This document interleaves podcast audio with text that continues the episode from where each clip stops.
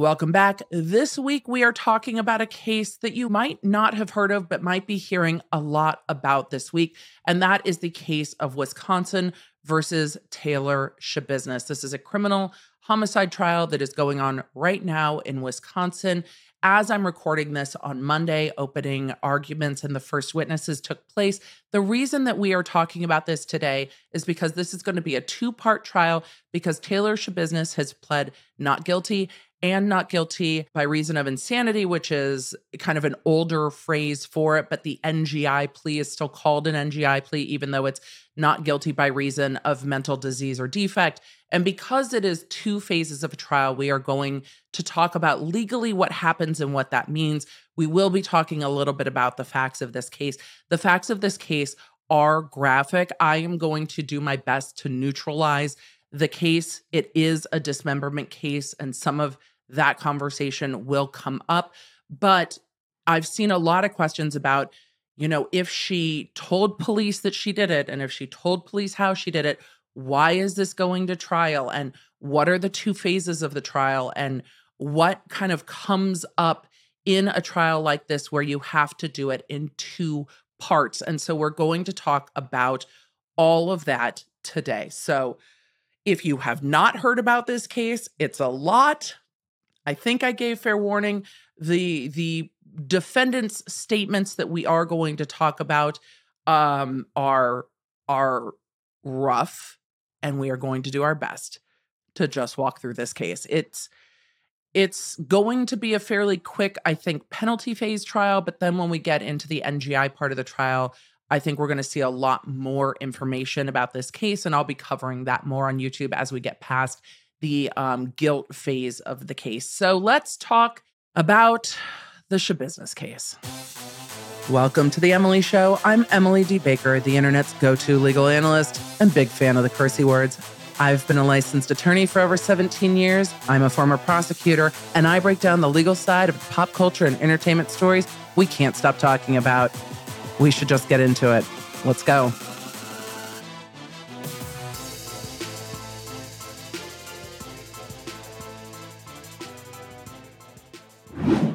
Before we get into a difficult case today, a huge thank you to our sponsor, Thrive Causemetics, for making episodes like this possible. Today, I am wearing the brilliant eye brightener because I need to look awake despite it being all of an entire day. What I love is that it's a really easy stick application that goes on easy. You can blur a little bit with your fingertips, and it is basically foolproof eye makeup with over 13 different shades and more than 10,000 five star reviews. You can find out for yourself why it's fantastic and feel good about doing it with clean, skin loving ingredients, but it is also cruelty free and 100% vegan. And not only are you doing something good for your skin and for your beauty routine, but you're also giving back. Cause is in the name for a reason. As part of their mission, every purchase supports organizations that help communities thrive. So if you are ready to get the things I love for yourself, you have to give Thrive Causemetics a try and get 20% off your first order when you visit thrivecausemetics.com slash lawnerd. That's 20% off your first order at Thrive Causemetics, C-A-U-S-E-M-E-T-I-C-S dot com slash lawnerd. All right, buckle up. Let's get back to today's episode. So, in this case that is currently undergoing a streamed kind of high publicity case, Taylor Schabusiness, the defendant in this case, is facing three counts first degree intentional homicide, mutilating a corpse, and third degree sexual assault. I will not be getting into the details of the sexual assault really at all. Um, those are alleged to have occurred after death based on the defendant's own statements. The defense has made a lot of motions regarding whether or not those are proper um, charges, whether those can go forward based on the languaging of the laws in Wisconsin. And I'm not going to really dive deep into that today because we're going to be talking mostly about the intentional homicide, the defendant's own statements. The mutilating a corpse is related to the dismemberment of the case.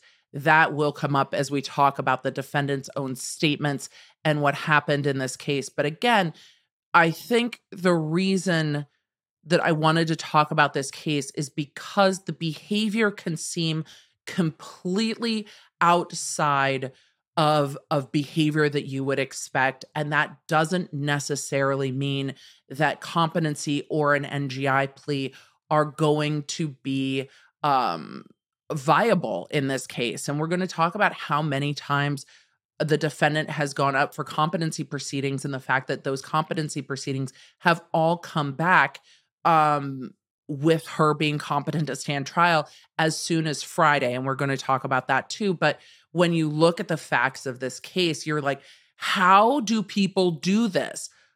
Right. Right. But it does not mean that they can't perceive right from wrong. It does not mean that they're not able to participate in the prosecution. And that is part of why we're talking about this, because even though the behavior is so far outside the boundaries of civilized society and behavior in a civilized society, it does not mean that somebody cannot be brought to trial for it. So, as we talk about this case, we are going to talk some about the facts of the case, mostly about the defendant's statements in the case, and then about the law with regard to NGI and the way that an NGI trial goes forward in this case. I'm not going to read all of the details of the defendant's own statement, but if you are interested in this case, the defendant's statement will be played in court. She had a whole interview with law enforcement that was recorded, and they are going to play that for the jury.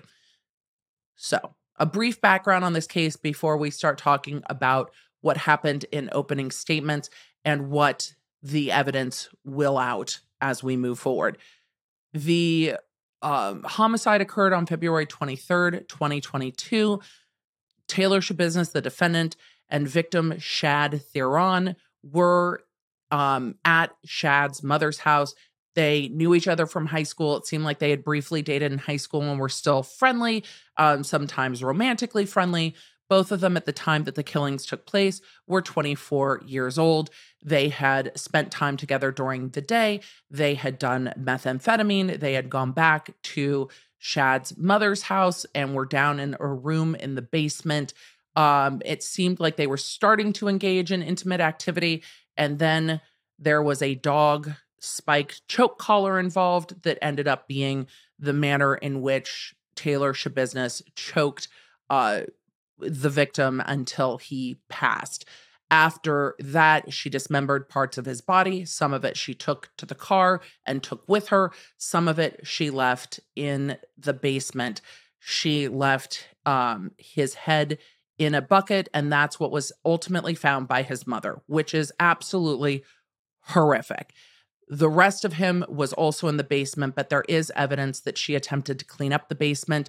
Things were washed um, in the shower, things looked to be cleaned up. So there were, again, indicia at the crime scene that she had tried to clean up the crime scene and hide what had been done, including putting um, part of him into a bag with the knives that were used, putting part of him into a bucket and covering it up, putting part of him into a vehicle and covering it up doing things to hide the fact that the killing had taken place and trying to hide that the killing had taken place, which can play into a jury's decision about whether someone truly did not know right from wrong. Because if you are looking at not being able to perceive right from wrong, if you're looking at not guilty by reason of mental defect or disease, perceiving right from wrong and trying to hide your actions generally goes against not knowing that. So the storm door at the house slammed sometime between 2:30 and 3 a.m.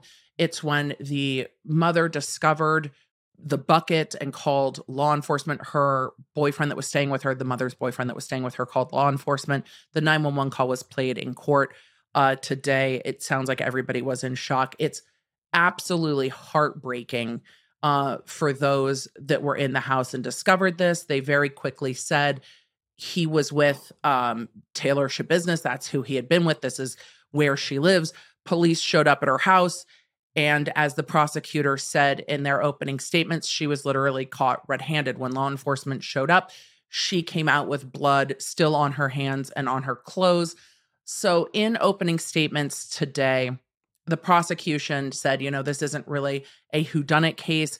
This is a case that comes down to choices and responsibility. And at the end of the day, the evidence is going to show to you that no one else was there with her, that she was the one who did this, and that she admitted that to law enforcement in interviews with law enforcement.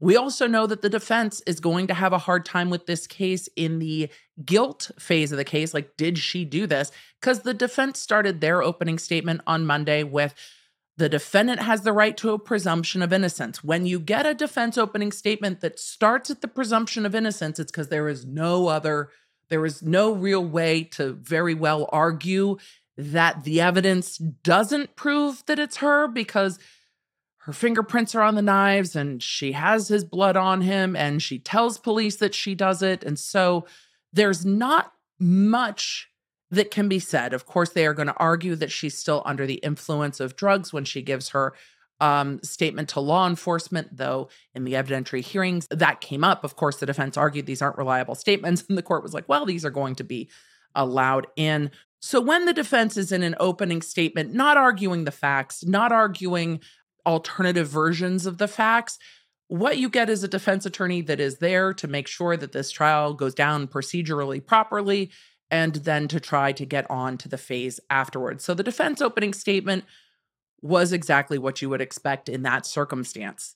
The prosecution has to prove the case. There's a presumption of innocence that she has a right not to testify. She may testify, she may not, but you can't use it against her. So the defense's opening statements was a reiterating of the defendant's constitutional rights.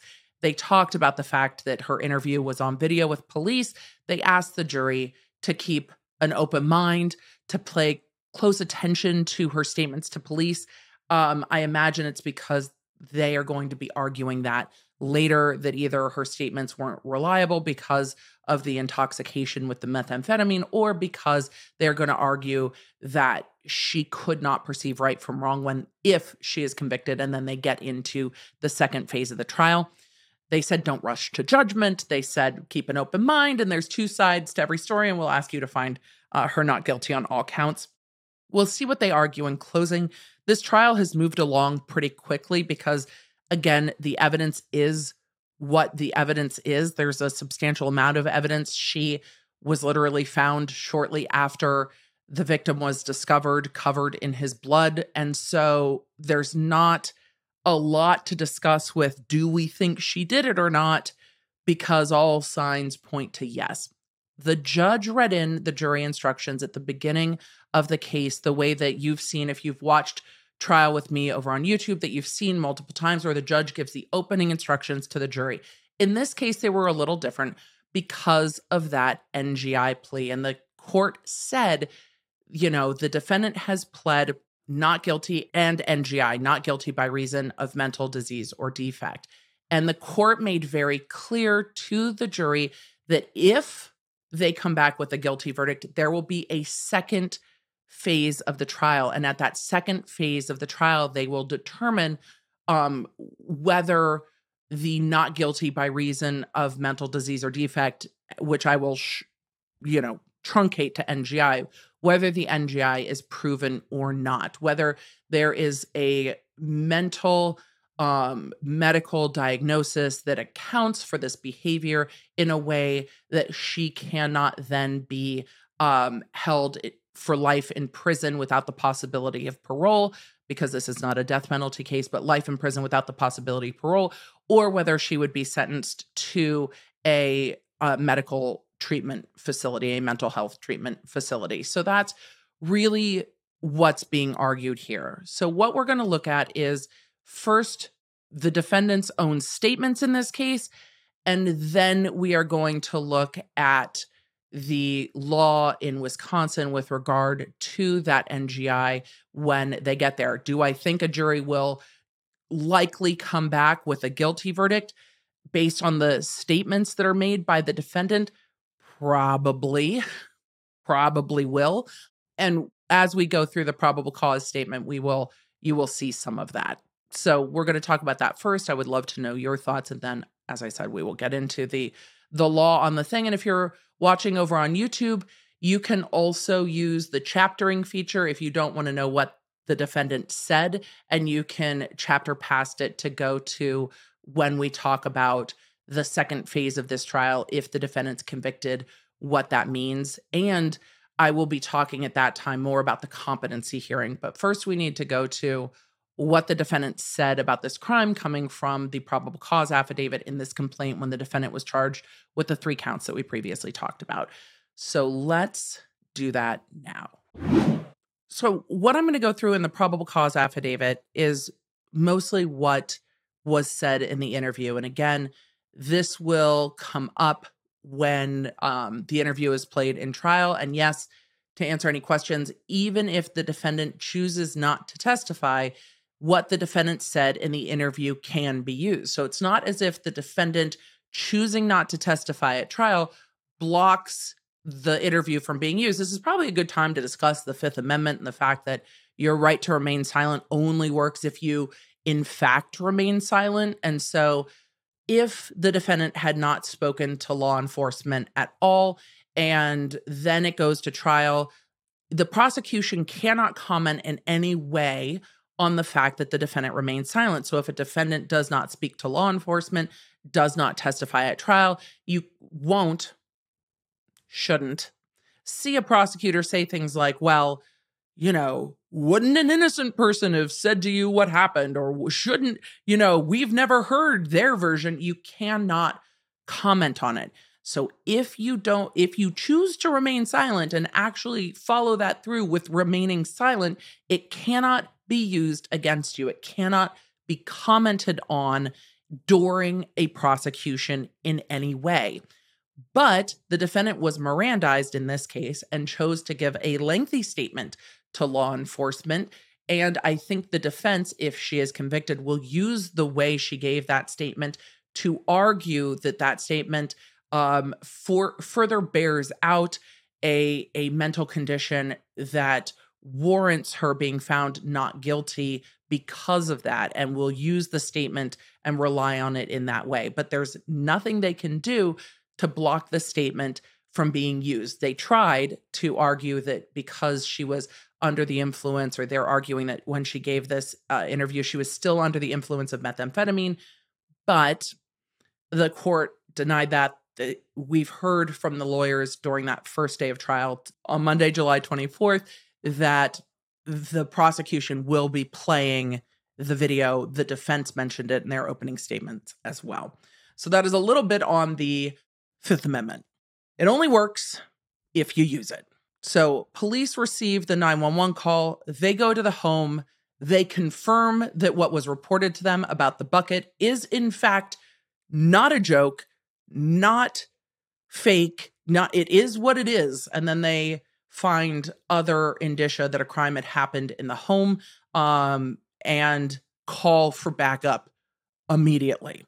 They go to Taylor Schabusiness's residence and Taylor Schabusiness comes out, quote, with what appeared to be dried blood on the front of her black hooded sweatshirt and her black sweatpants, and later found her hands appeared to be smeared with blood as well. And there was also what looked like dried blood on the back of her sweatshirt. The officer asked Schabusiness if she knew why officers were there, and she stated something that sounded like, because of my warrant for my arrest.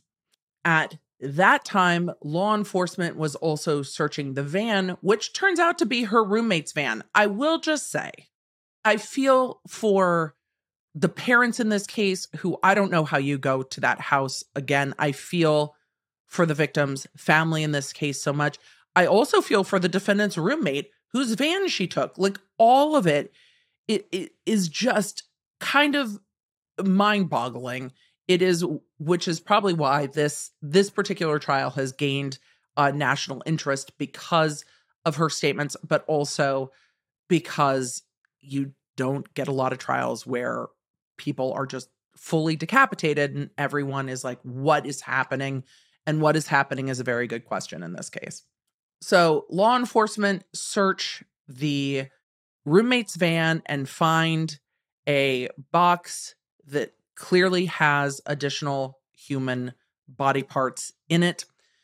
Law enforcement at the scene finds what appeared to be cleanup efforts. So, when we talk about other cases where there has not been, or where there's a question about whether there's been a cleanup or not, cleaning up leaves evidence of cleaning up. And in this case, there was evidence of cleaning up. There were cleaning materials.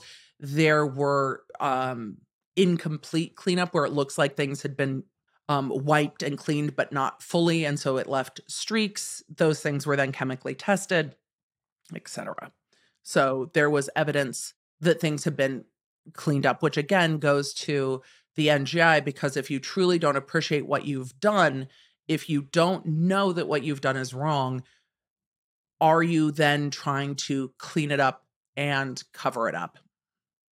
The victim's mother indicated that it was about 9:30 p.m. when Schabusiness picked up the victim from the mother's house and that they went out and then returned to the home, but they did not see Schabusiness return to the home, but they saw the van and they heard her voice and multiple people in the home confirmed that they heard her come back to the home and heard her boy voice and one person in the home saw her multiple people in the home saw the van the van where the victim what well part of the victim was later found. When law enforcement spoke to the victim after advising her of her rights the detective told the defendant that a few hours ago officers were sent to a residence in green bay in which the head of the victim was found. Schabusiness's response was quote that is pretty fucked up. The agreed we agree on that we agree the detective then asked the defendant if she knew the victim. She said that she did. The detective confirmed where she lived and that the van located was her roommate's van. The detective confirmed that she drove the van earlier uh, to the home. The detective asked where the rest of the victim's body was, and she stated that it was still in the basement. Detective asked her to tell him what happened, and her first comments to the detective was, That is a good question. She then says she is blacked out during the time.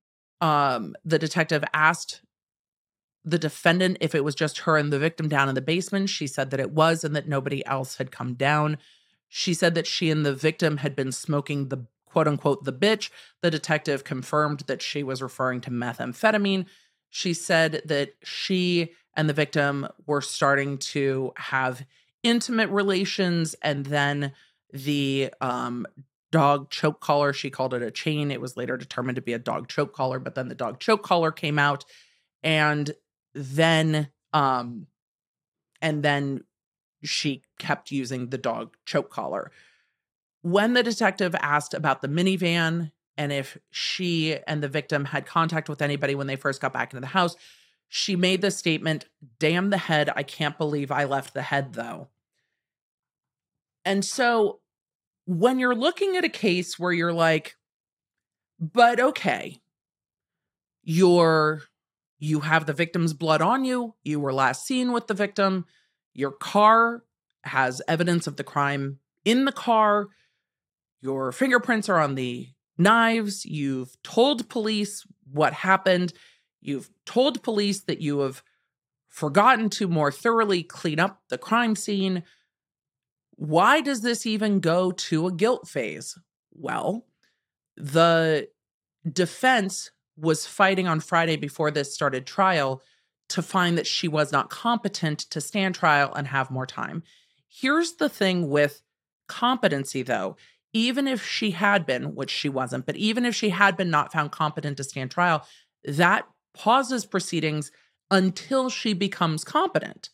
So it could be that she is then um, on medication or in treatment or time has passed and she then becomes competent. It's, it's not a you can never try this person. It is a at this time this person might not be competent, but they can be returned to competency. So depending, and we'll get into um, what the defense has said is going on with Taylor business but if the court orders you to be medicated, which they can, and that restores competency, then the trial still goes forward. So that is part of it. After she said that she can't believe she left the head at the house. The detective asked where the rest of the body was. She told the police that they were going to have fun trying to find the rest of it. Um, she stated where it should be in the basement. She stated to police what was in the minivan. She um, stated to police in detail exactly what she did with the victim's head. She told police how she had done this um, with a bread knife from the kitchen, told the police that that one worked best because of the serrated blade. She um, talked about using different bags from the basement to hide the the body. She said that she was getting paranoid and lazy and she thought it was the dope that was making her paranoid. She said that to police. And again, when you argue an NGI, being voluntarily intoxicated, using voluntarily using something like methamphetamine, and then saying, well, the methamphetamine caused me to do XYZ is not going to fly because you can't use that voluntary intoxication. You chose to get intoxicated. You can't use that voluntary intoxication to then argue that you couldn't have committed this crime. It needs, that is not that will not fly. And I think that's what we're going to hear from the prosecution if this gets to an NGI um, phase, which means she's found guilty. Again, I imagine that that's probably what will happen in this case that she's found guilty and then it gets to the NGI portion of the trial where the entire part of the trial will be over her mental state and whether this was um caused by the methamphetamine, whether this was just a choice that was made, or whether this truly is a circumstance where uh, she did not know and cannot be tried for what she was doing because of a mental defect. And again, that is that is how it is. It is a mental disease or defect is how it is um, lined out in the statutes.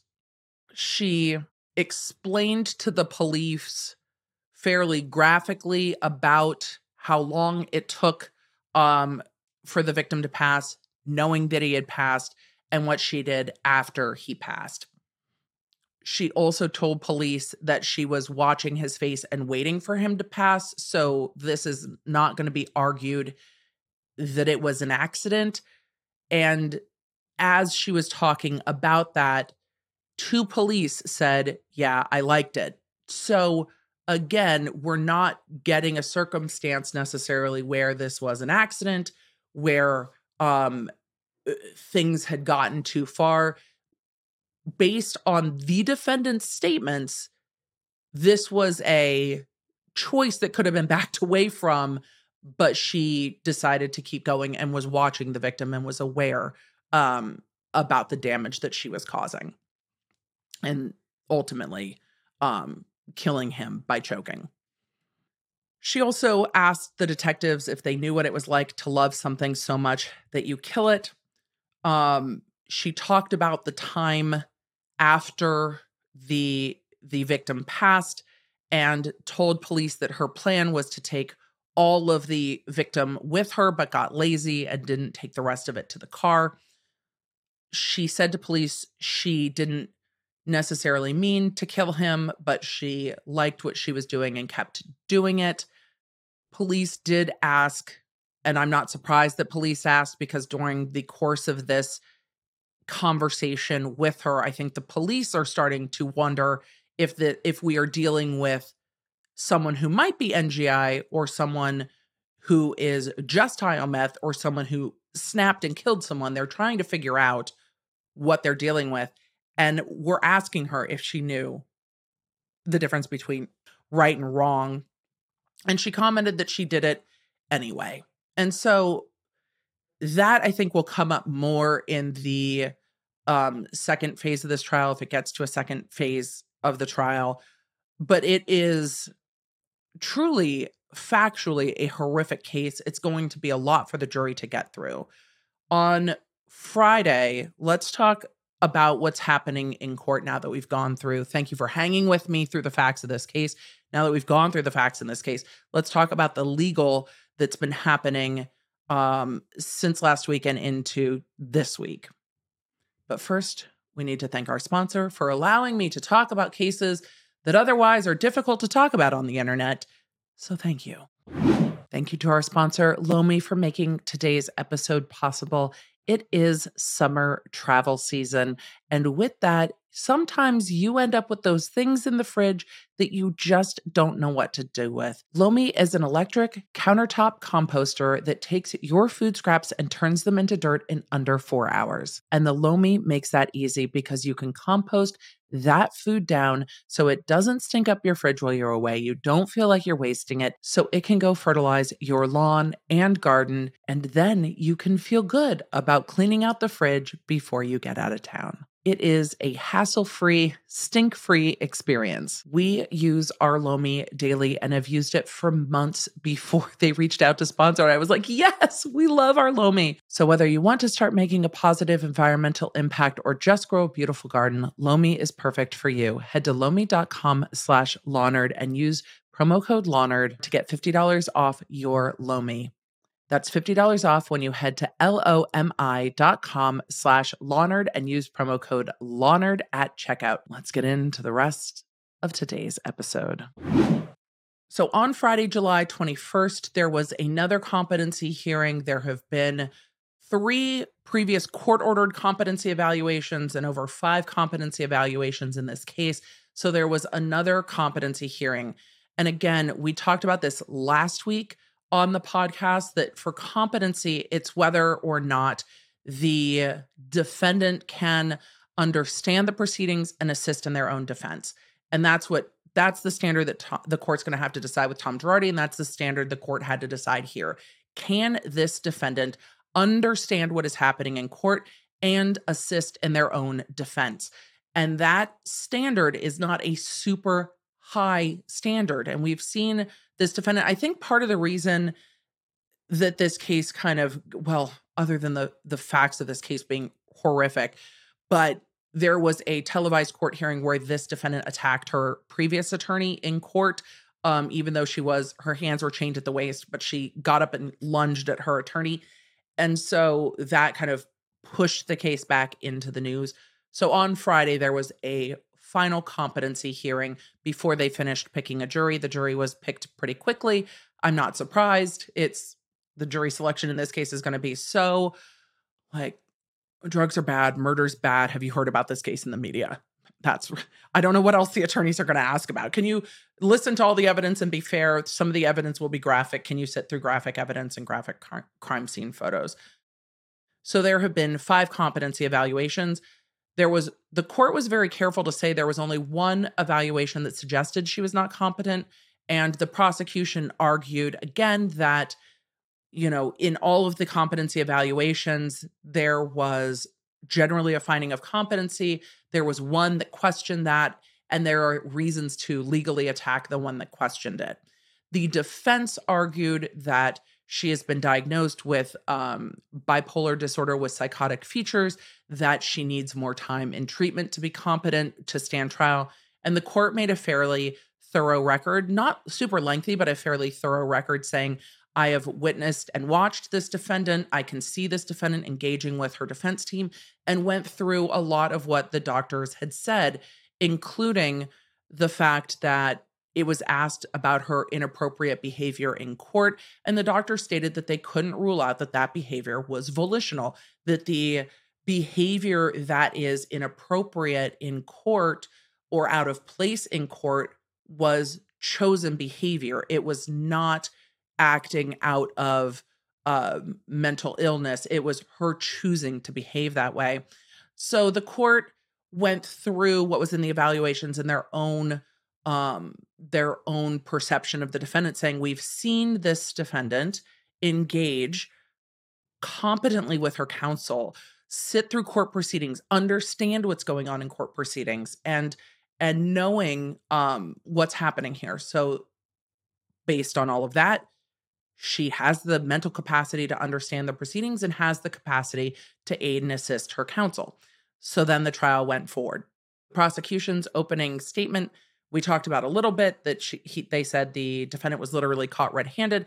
I think the prosecution did a very good job in their opening to neutralize the the evidence as much as they can. They didn't make it dramatic. It wasn't a sensationalized opening. It was on this day this happened. They heard a door slam. This is what they found. They called law enforcement. Law enforcement found this. Law enforcement went to Schabusiness's residence and found her with blood on her hands. This is just what it just a very neutral. This is what happened. This case comes down to the defendant's own choices and responsibilities. And we're going to ask you to find guilt on all three counts. And the defense opening statement was very much like, there are constitutional rights. Please keep an open mind. So that's the, that's for defense attorneys, that's the, there's not much else I can argue because the evidence is what it is. So let's talk a bit about what NGI means, what the statute says, and what the jury will have to determine if Taylor Schabusiness is found guilty during the first phase of the trial, shall we? So in Wisconsin, not everywhere do you have NGI pleas, but in Wisconsin, there is an NGI plea, and the defense can plead not guilty or not guilty by reason of mental d- disease or defect. The trial is separated into a guilt phase and then really into the NGI phase, which is more of the penalty phase, because a not an NGI plea or an NGI finding by a jury is not a you didn't do it. It's a your punishment shouldn't be life in prison. It changes the punishment. So when I call it the punishment phase of the trial, that's why I'm calling it the punishment phase of the trial. The jury will still have to decide whether or not the NGI has been proven and all of the um, mental health and expert testimony will come during that phase of the trial because if she is acquitted, if it's determined that she didn't do this, then there's no point in going through that entire phase of the trial. Hopefully that makes sense. So the NGI plea will be tried to the jury. The jury does not have to unanimously decide on that part of the trial. The NGI can be determined by five sixths of the jurors. So most, but not all, which is interesting. And under the statute in Wisconsin, it says that if a plea of NGI is tried by a jury, the court shall inform the jury of the effect of the verdict of not guilty by reason of mental disease or defects. In that, in lieu of a criminal sentence or probation, the defendant will be committed to the custody of the Department of Health Services and will be placed in an appropriate institution unless the court determines that the defendant would not pose a danger to himself or herself and others if released under conditions ordered by the court meaning under an NGI you could be placed in a appropriate institution that can can actually treat and deal with and help with um, whatever the the underlying issue is or can be released if they do not pose a danger to themselves or others the court goes on to say no verdict of plea of not guilty by reason of mental disease or defect may be valid or received unless agreed to by five sixths of the jurors. And then the code section goes on to talk about um, where a defendant can be housed. But with the defendant being housed, if the NGI is found, it really takes that life sentence without parole in prison off the table and changes it it gives you the possibility of getting out um, of custody at some point in the future or entirely. Now, after this defendant has attacked her defense counsel in court, I don't know if the NGI is found, if the court will release this defendant. I think that would be unlikely.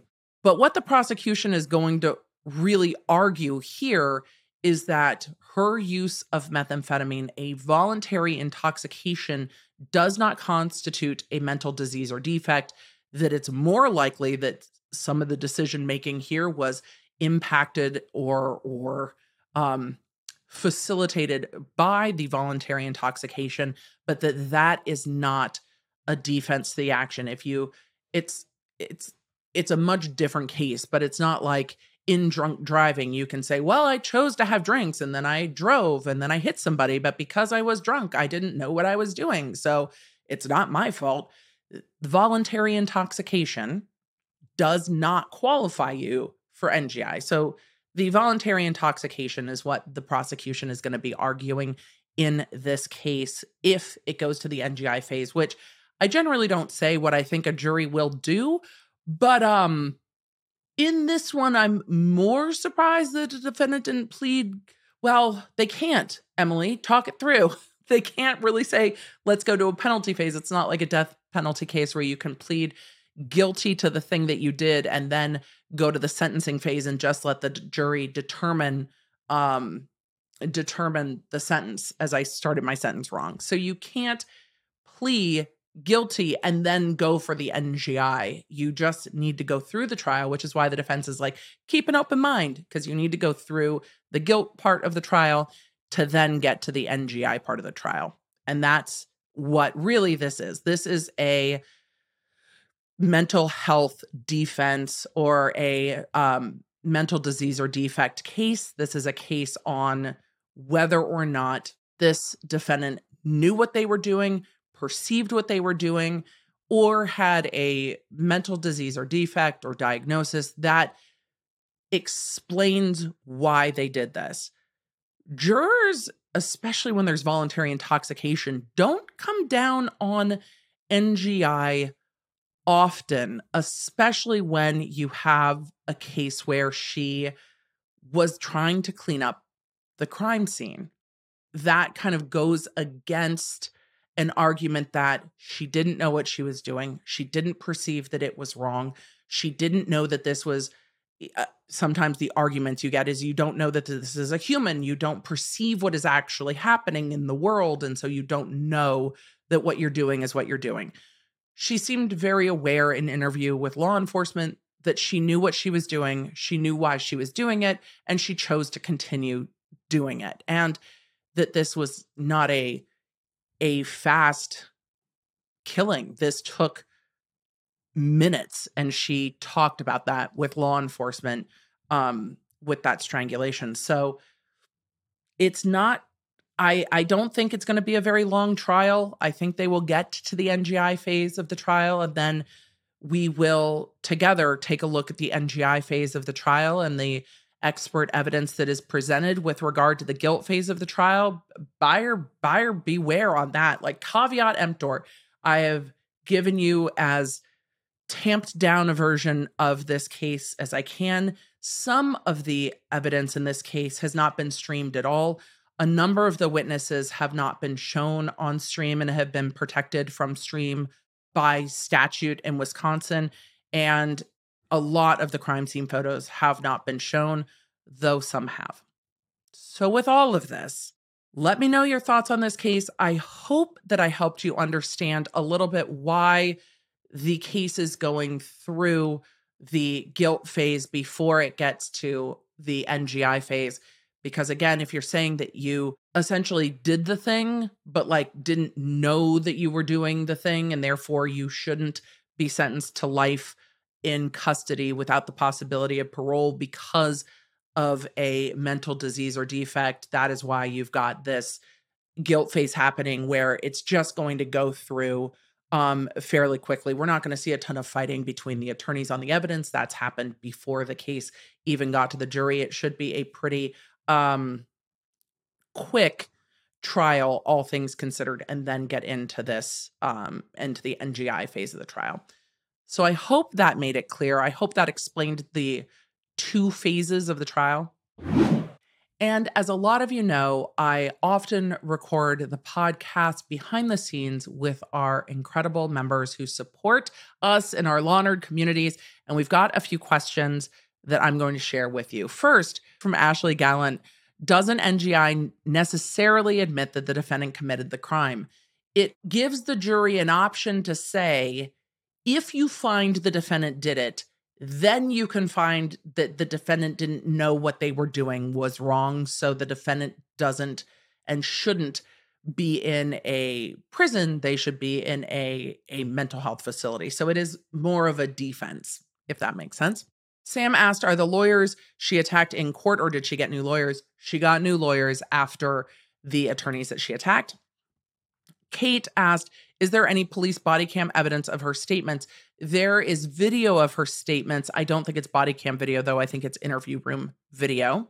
Um, Witchy asked, How many times can a defendant's attorney ask for competency in the case? Three of the competency evaluations were ordered by the court, and the defense attorney can bring that up if something has changed, if the court needs to check in.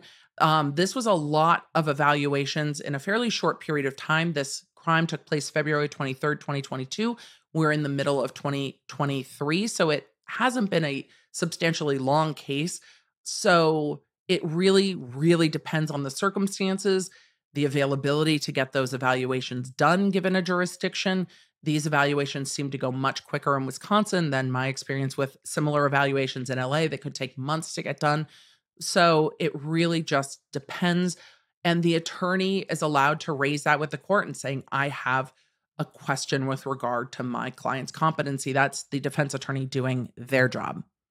Hillary H asked, Will it be the same jury that hears the NGI as hears the guilt phase? Yes, it will. There's some rules if you lose um, jurors, but in this case, they have, I believe, four or five alternate jurors and a pretty short case. So they should have enough jurors to get all the way through. And yes, it is the same jury that decides. Uh, Sam asked, can she just be found guilty and skip the NGI phase? No. If she is found guilty, the jury will have to determine if she is uh, NGI. If she is not guilty by reason of mental disease or defect, they can say no, but they have to go through that phase of the trial because of her plea. Law nerds, I hope that helped explain this case, the process the case is taking, the trial, the evidence that'll be presented at trial, and then what will happen if the jury finds Taylor Schabusiness guilty, and then goes on to decide the second part of this case, whether or not, um, even though they find her guilty, they find her not guilty by reason of mental disease or defect. Hopefully, it makes sense.